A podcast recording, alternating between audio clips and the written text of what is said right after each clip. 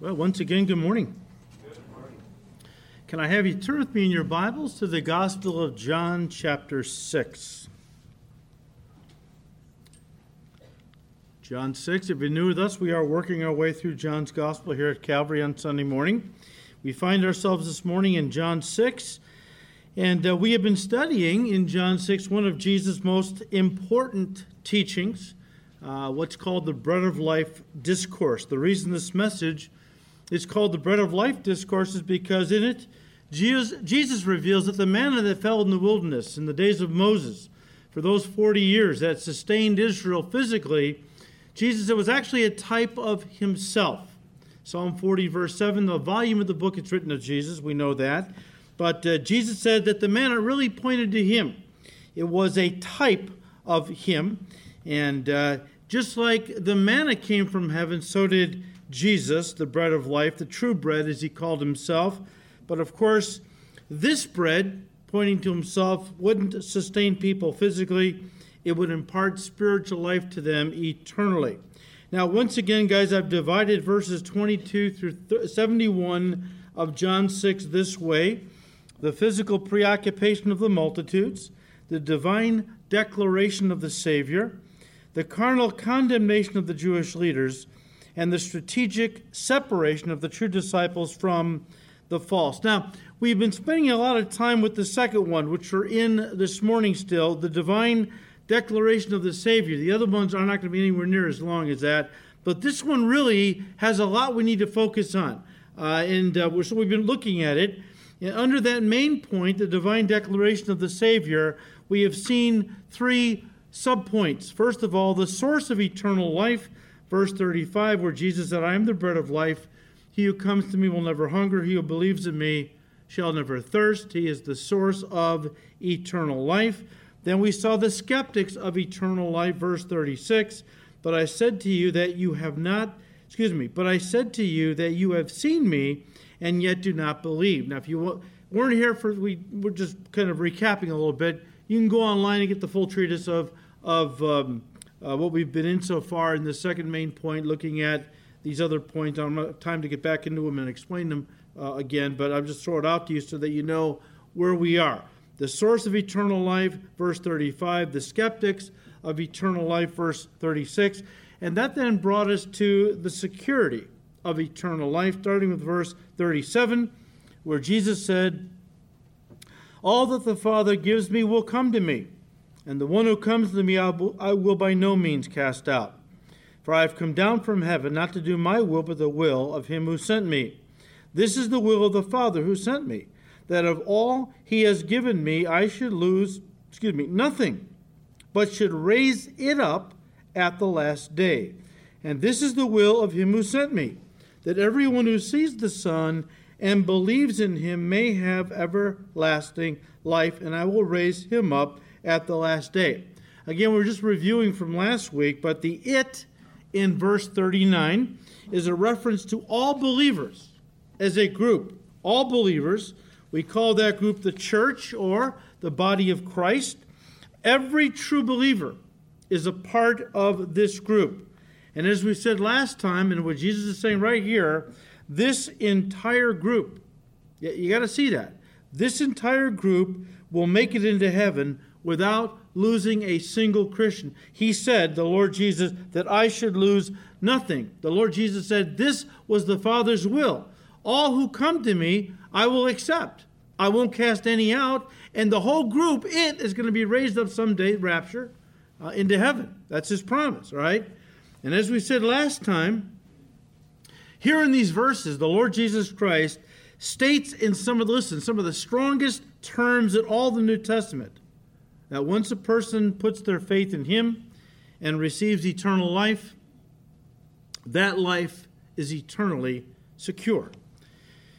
And of course, at this point, someone would say, you know, yes, but only if I'm faithful, faithful to keep it, right? Well, folks, that's how many Christians view eternal life. That it is theirs as long as they are faithful.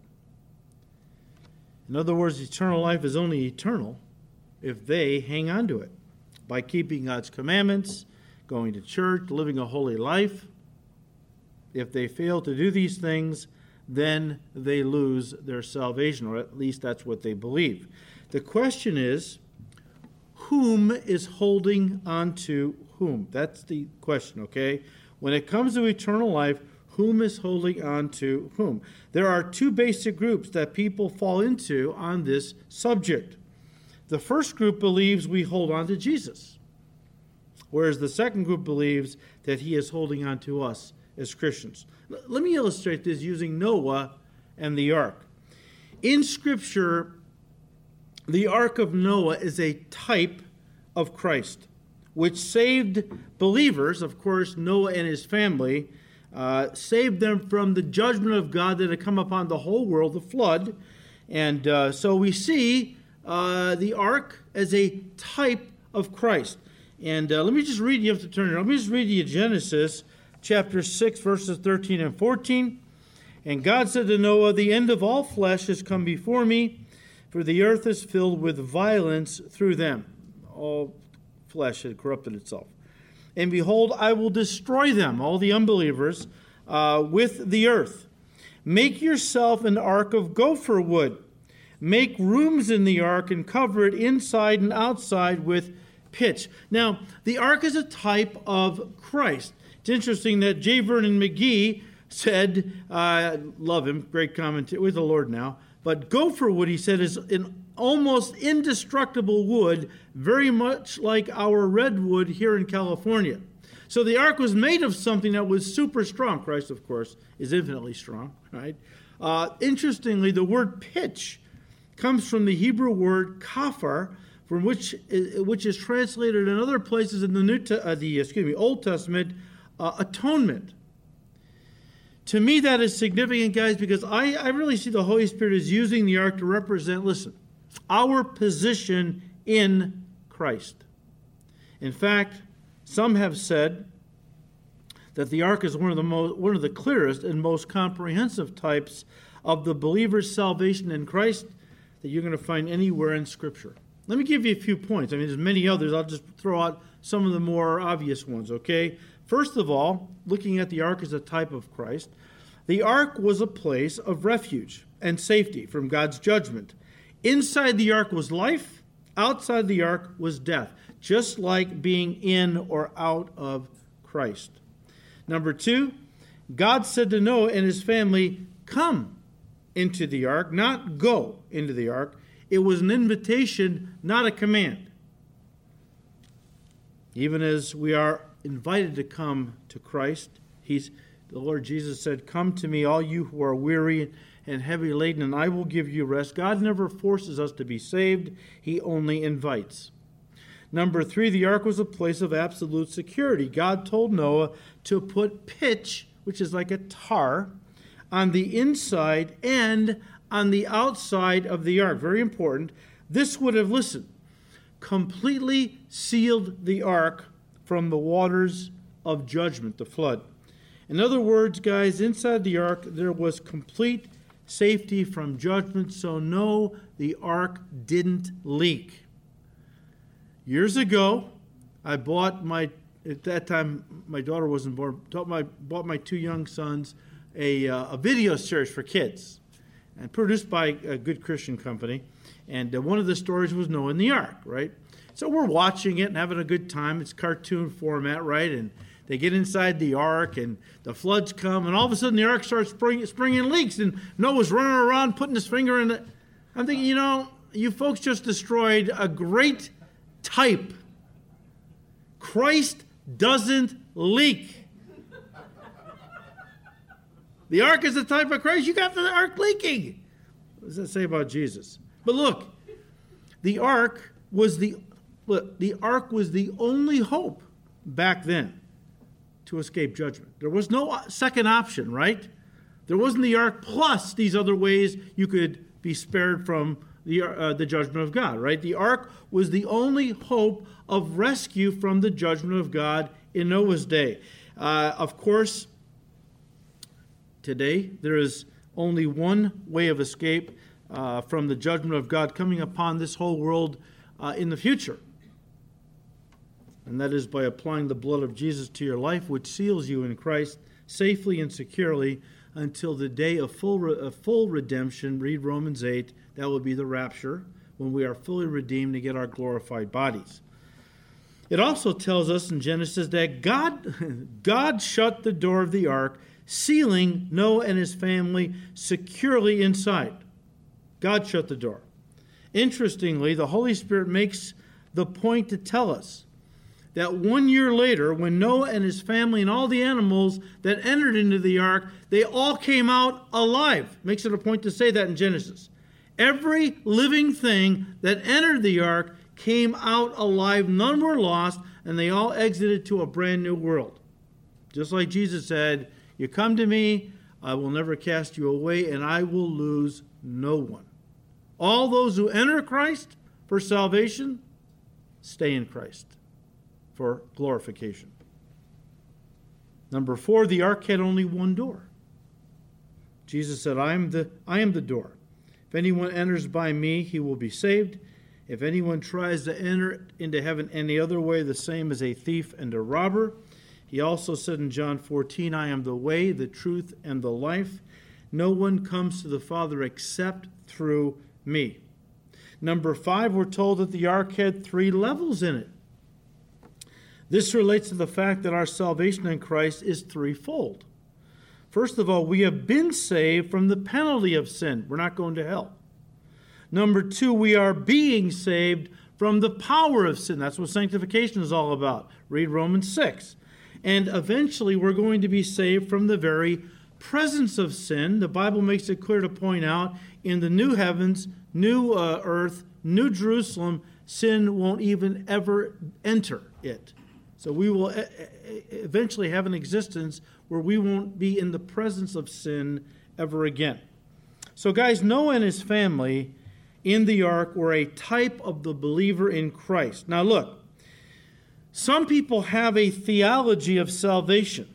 That's as though Noah was told by God to uh, get all the animals and herd them into the ark, and him and his family enter into the ark. Excuse me, that, that God told Noah that uh, he was to build the ark, put the animals inside, and then listen, make pegs on the outside of the ark for him and his family to hang on to. And if they were strong enough and were still hanging on when the flood was over, well, then and only then would they be sure they had made it. And that's how many Christians seem to view their salvation. If I can hang on to Jesus until I die or am raptured, I've made it. But listen, God shut Noah and his family inside the ark, just as God sealed you in Christ with the Holy Spirit at the moment of salvation. Look, Noah, I, I, don't think Noah could have gotten out of that ark if he had wanted to, but it's a moot point. He never would have wanted to. Because he knew outside the ark was certain death, the waters of judgment. Why in the world would he ever want to get out of the ark? Just like why would any true Christian ever want to leave Christ? The fact that he was sealed in that ark didn't make Noah, I'm convinced, feel trapped. It made him feel secure. Just like I don't feel trapped in Christ because I've been sealed in him by the Holy Spirit, I feel secure. Okay?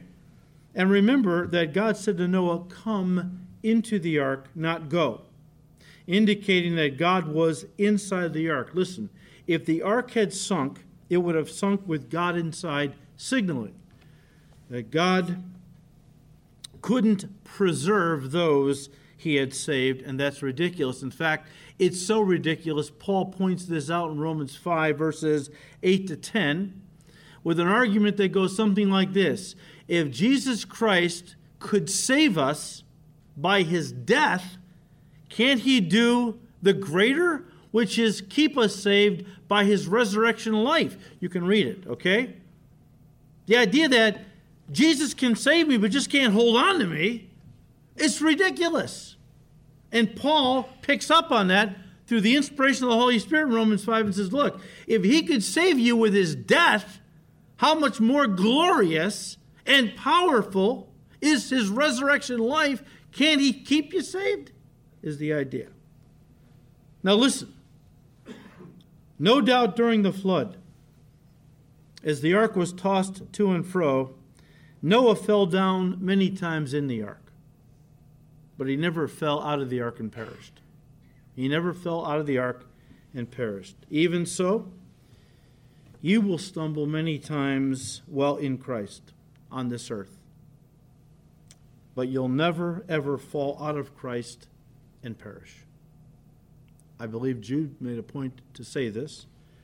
Jude, verse 24 Now to him, the Lord Jesus Christ, who was able to keep you from stumbling. And the context is stumbling out of Christ through sin and being lost. Now to him who was able to keep you from stumbling and to present you faultless someday before his presence with exceeding joy. You Hebrews 10:14 he has perfected forever those who are being sanctified. We're a work in progress on the earth.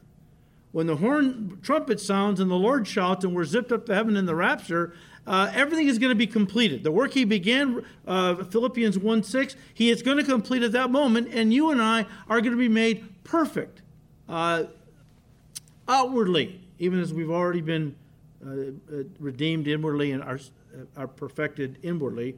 Uh, but the idea is, it, someday he's able to keep us from, from stumbling and being lost. And someday he's going to present us faultless, blameless, sinless before his presence with exceeding joy. That's because he already cleaned, washed us. He uh, sanctified us. We are made holy and perfect in his sight through Christ. So, guys, once you uh, come to Christ, you are sealed securely in Christ by the Holy Spirit. And you and I are guaranteed to never come into judgment, but to have everlasting life, which means that you are saved forever. I'll read you two verses because we have a lot to cover. Ephesians 1, verses 13 to 14. In him you also trusted after you heard the word of truth, the gospel of your salvation, in whom also having believed you were sealed with the Holy Spirit of promise. Listen, who is the guarantee of our inheritance. If you've got the Holy Spirit in you, it guarantees you're going to be taken to heaven someday. Well, what if I sin and the Holy Spirit leaves me? What did Jesus say the night before the cross? He will never what? Leave you nor forsake you. You have the Holy Spirit, and all true Christians do, Romans 8 6. All Christians have the Holy Spirit in them. And He is the guarantee of the inheritance, Paul said until the redemption of the purchased possession to the praises of his glory. The Holy Spirit is, in fact, that Greek word uh, guarantee could be translated down payment, earnest money. The Holy Spirit was given to us to prove God is in earnest about purchasing you completely and I. And that will happen at the rapture, our full redemption and glorification. John 5 24.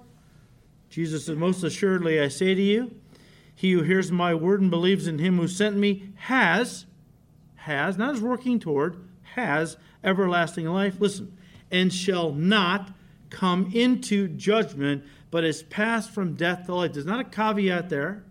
There's not, oh, if they don't blow it.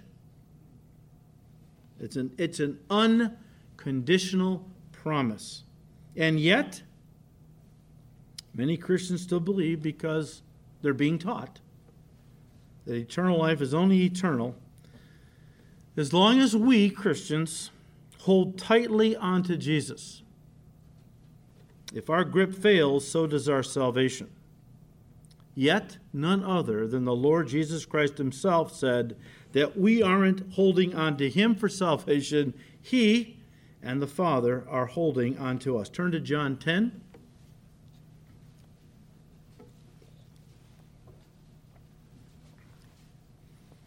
We will look at this in detail when we get there in a couple of years.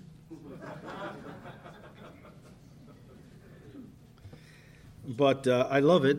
It's a beautiful uh, passage with regard to the subject, where Jesus said in verse 27 My sheep hear my voice, I know them intimately, and they follow me, and I give them eternal life and they shall never perish, neither shall anyone snatch them out of my hand. My Father who has given them to me is greater than all, and no one is able to snatch them out of my Father's hand. I and my Father are one.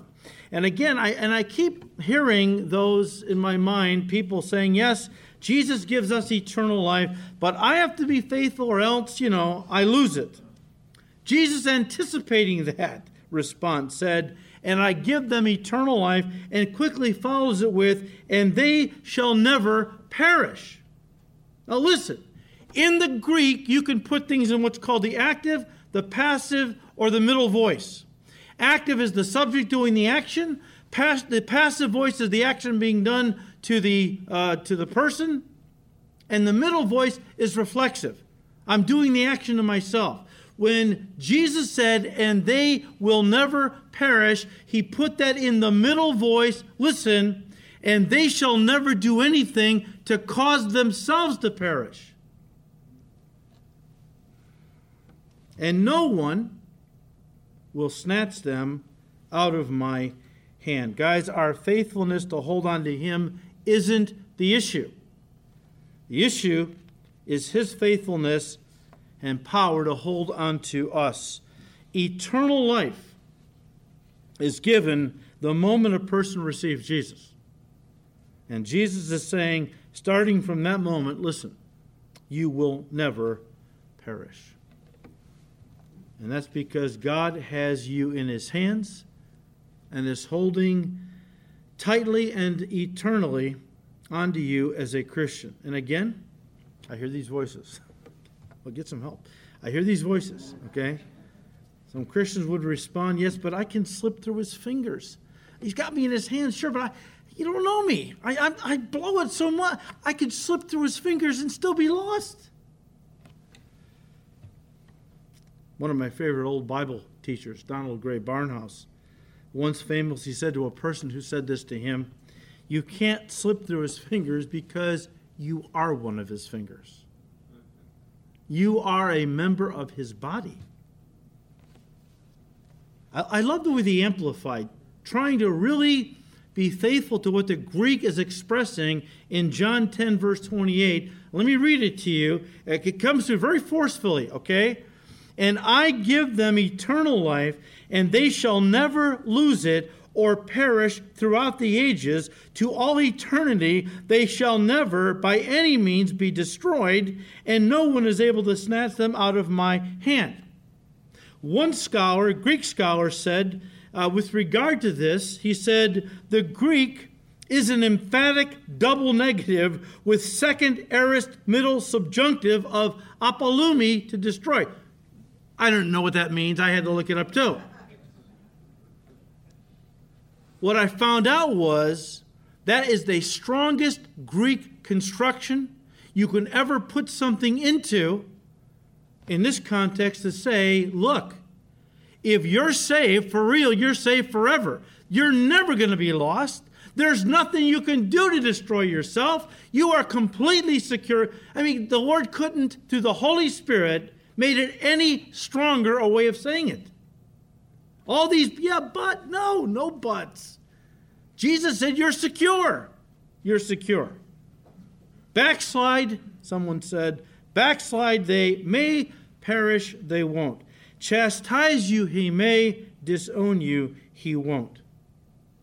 Listen, and we talked about this last week, but Eternal life, by its very definition, has to mean uninterrupted life that goes on for eternity. Listen, from the moment it is received. That is God's promise to us based on, listen, His faithfulness, not ours. And guys, that's the great difference between the old covenant under Moses and the new covenant under Christ. The new covenant was built on better promises.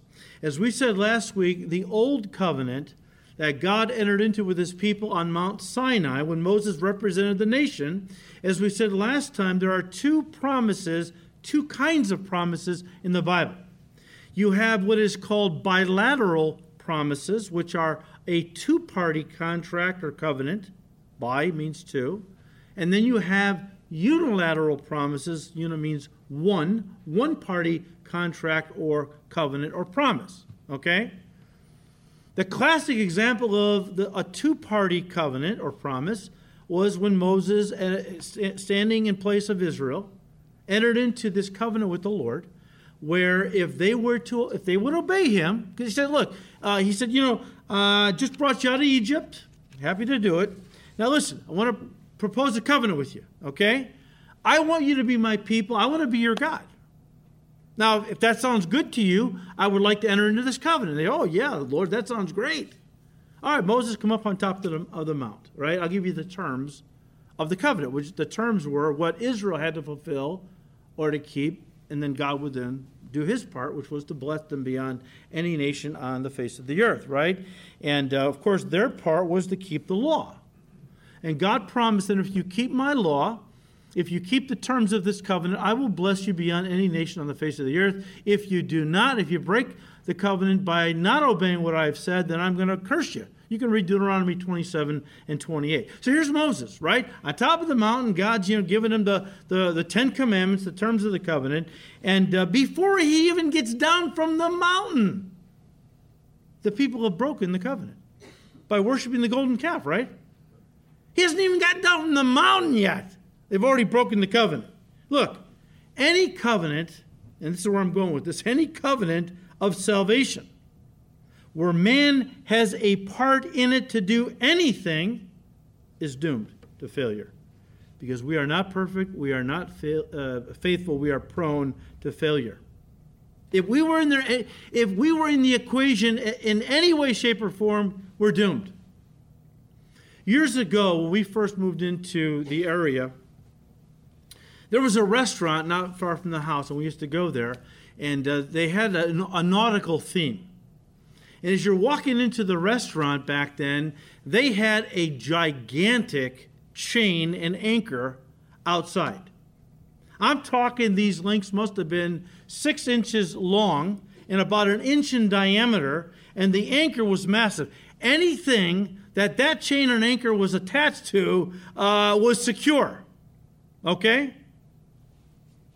Now imagine, for the sake of illustration, I severed one of those links on that chain, and I inserted in its place a single strand of human hair, which now became one of the links of the chain. How secure do you think something like a ship would be that now had that chain attached to it? Not very secure at all.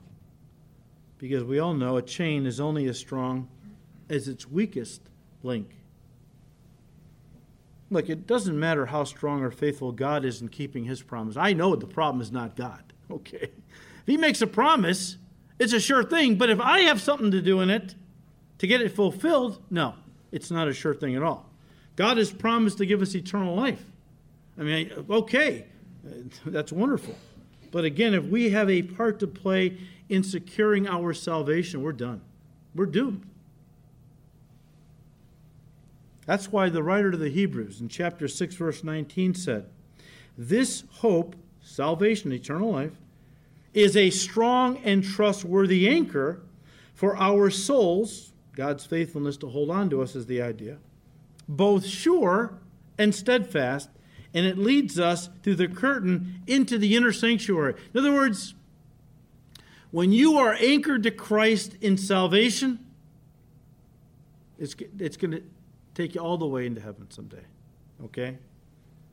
Look at it, guys. The whole idea of the new covenant was to take the human link out of the chain and make salvation entirely dependent upon God's power and faithfulness. Last week we talked about what some have called the golden chain of salvation out of Romans 8, verses 29 and 30, where Paul said, For whom he foreknew, he also predestined to be conformed to the image of his Son, that he might be the firstborn among many brethren.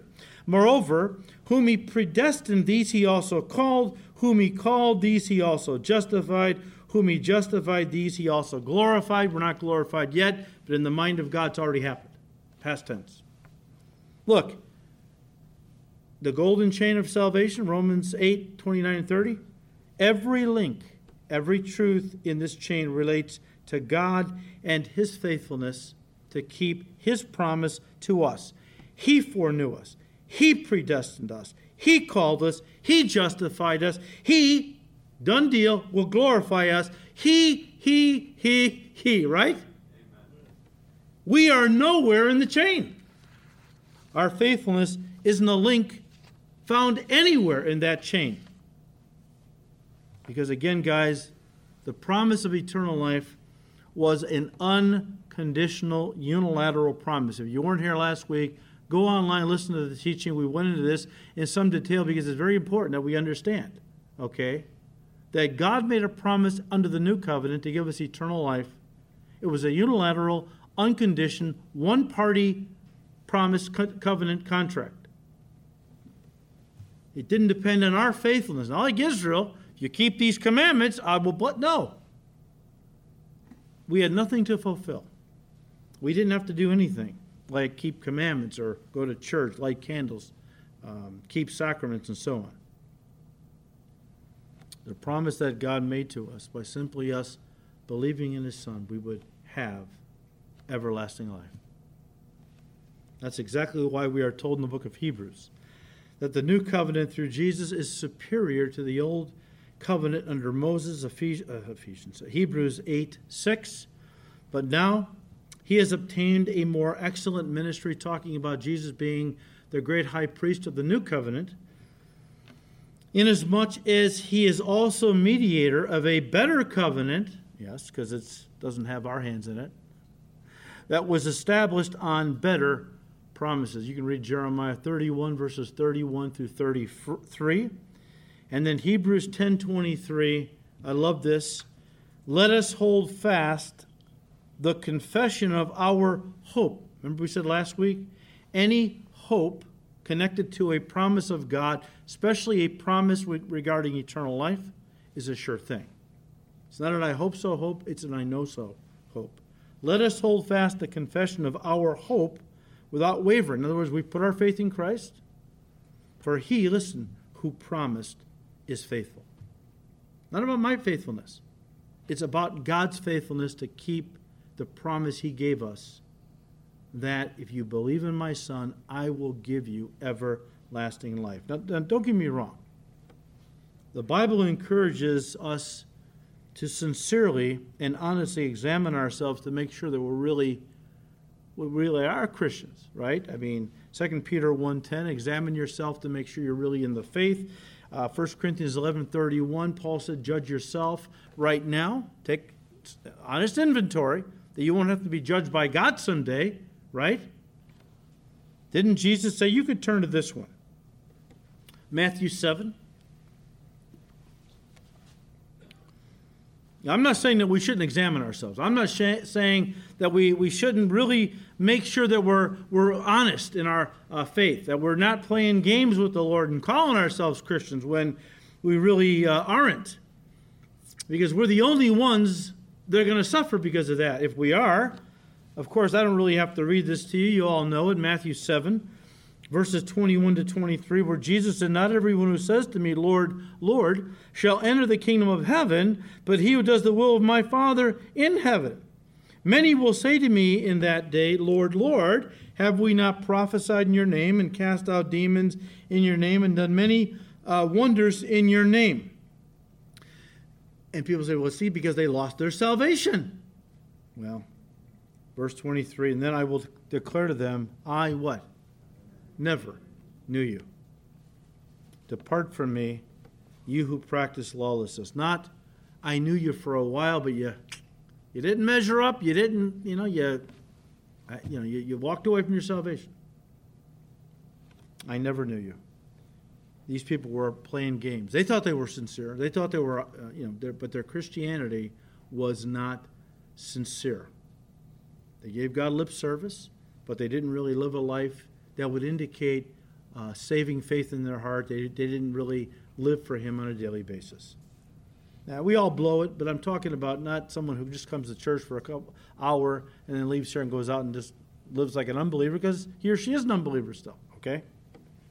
And again, guys, we're, we're done. Let me just bring it to a close by saying Again, there are two kinds of promises in the Bible.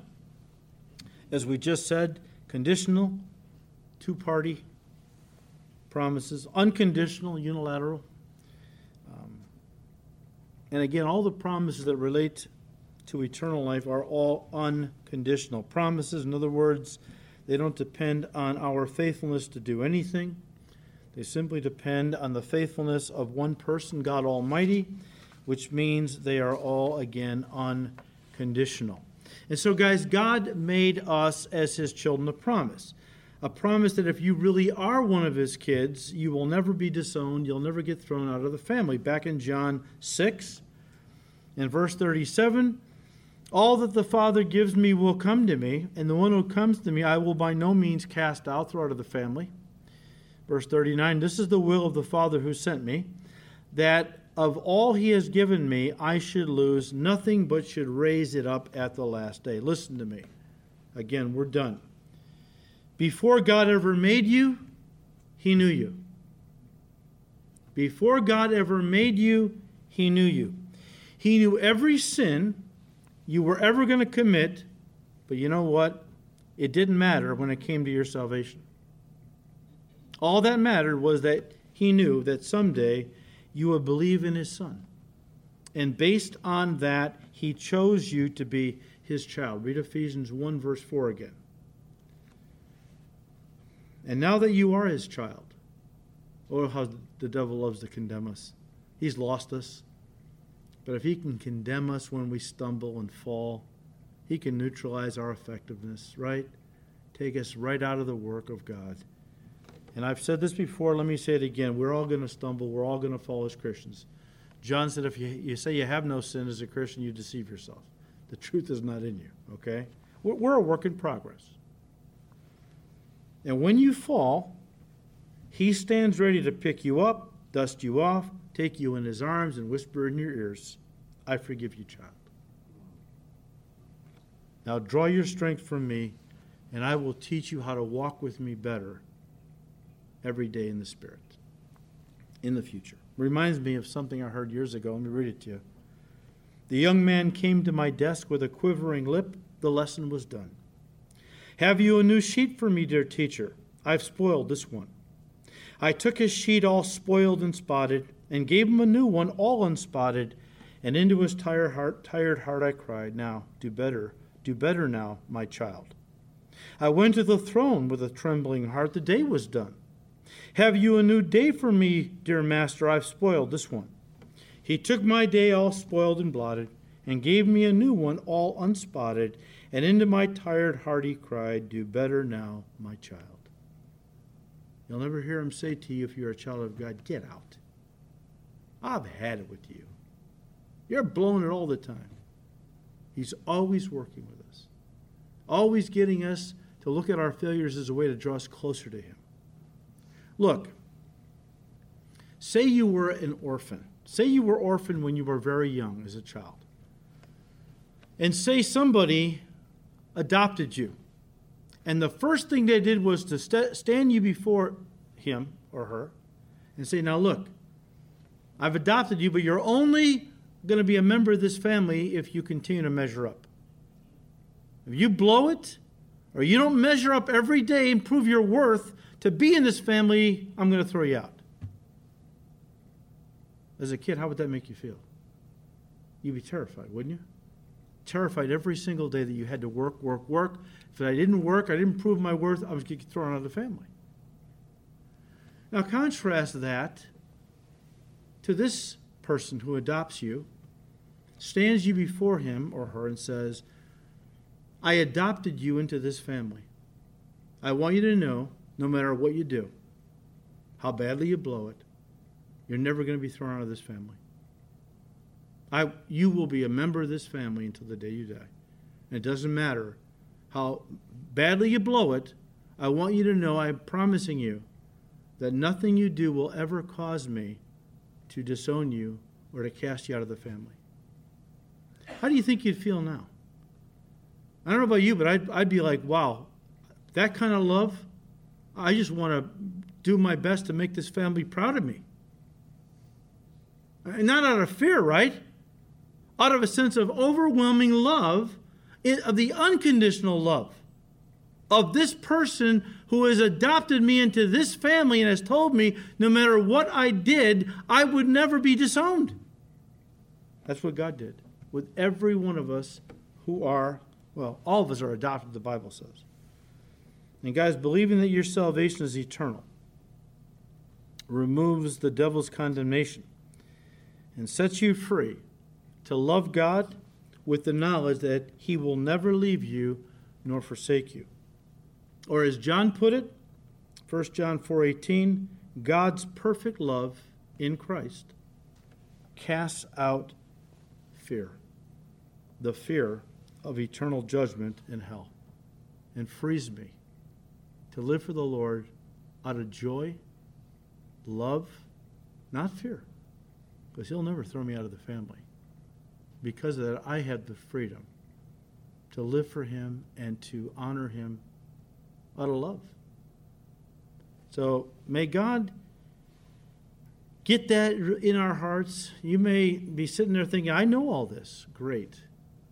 But the devil is going to try to challenge what you know. And he's going to try to get you to doubt what you know. But that's what we have to go to the Word of God. And as Peter said, I'm going to put you in remembrance of what you already know so you don't forget when you need to remember it. Amen. Father, we thank you for your word. It is truth. We thank you for your unconditional love and the promise that you will never leave us nor forsake us once we are your children that you have promised us, us regardless of how we blow it, our salvation, our, our membership in the family is secure. We thank you, Lord, because that it frees us from the condemnation of the devil to prove our worth every day. Thank you, Lord, that we have that, this incredible promise. And now, Lord, that you have promised to love us unconditionally, give us grace to love you unconditionally and to serve you, Lord, with our whole heart that we might be a light in this dark world and bring you glory. Father, we thank you. We ask you to keep blessing these studies in your word in Jesus' precious name. Amen.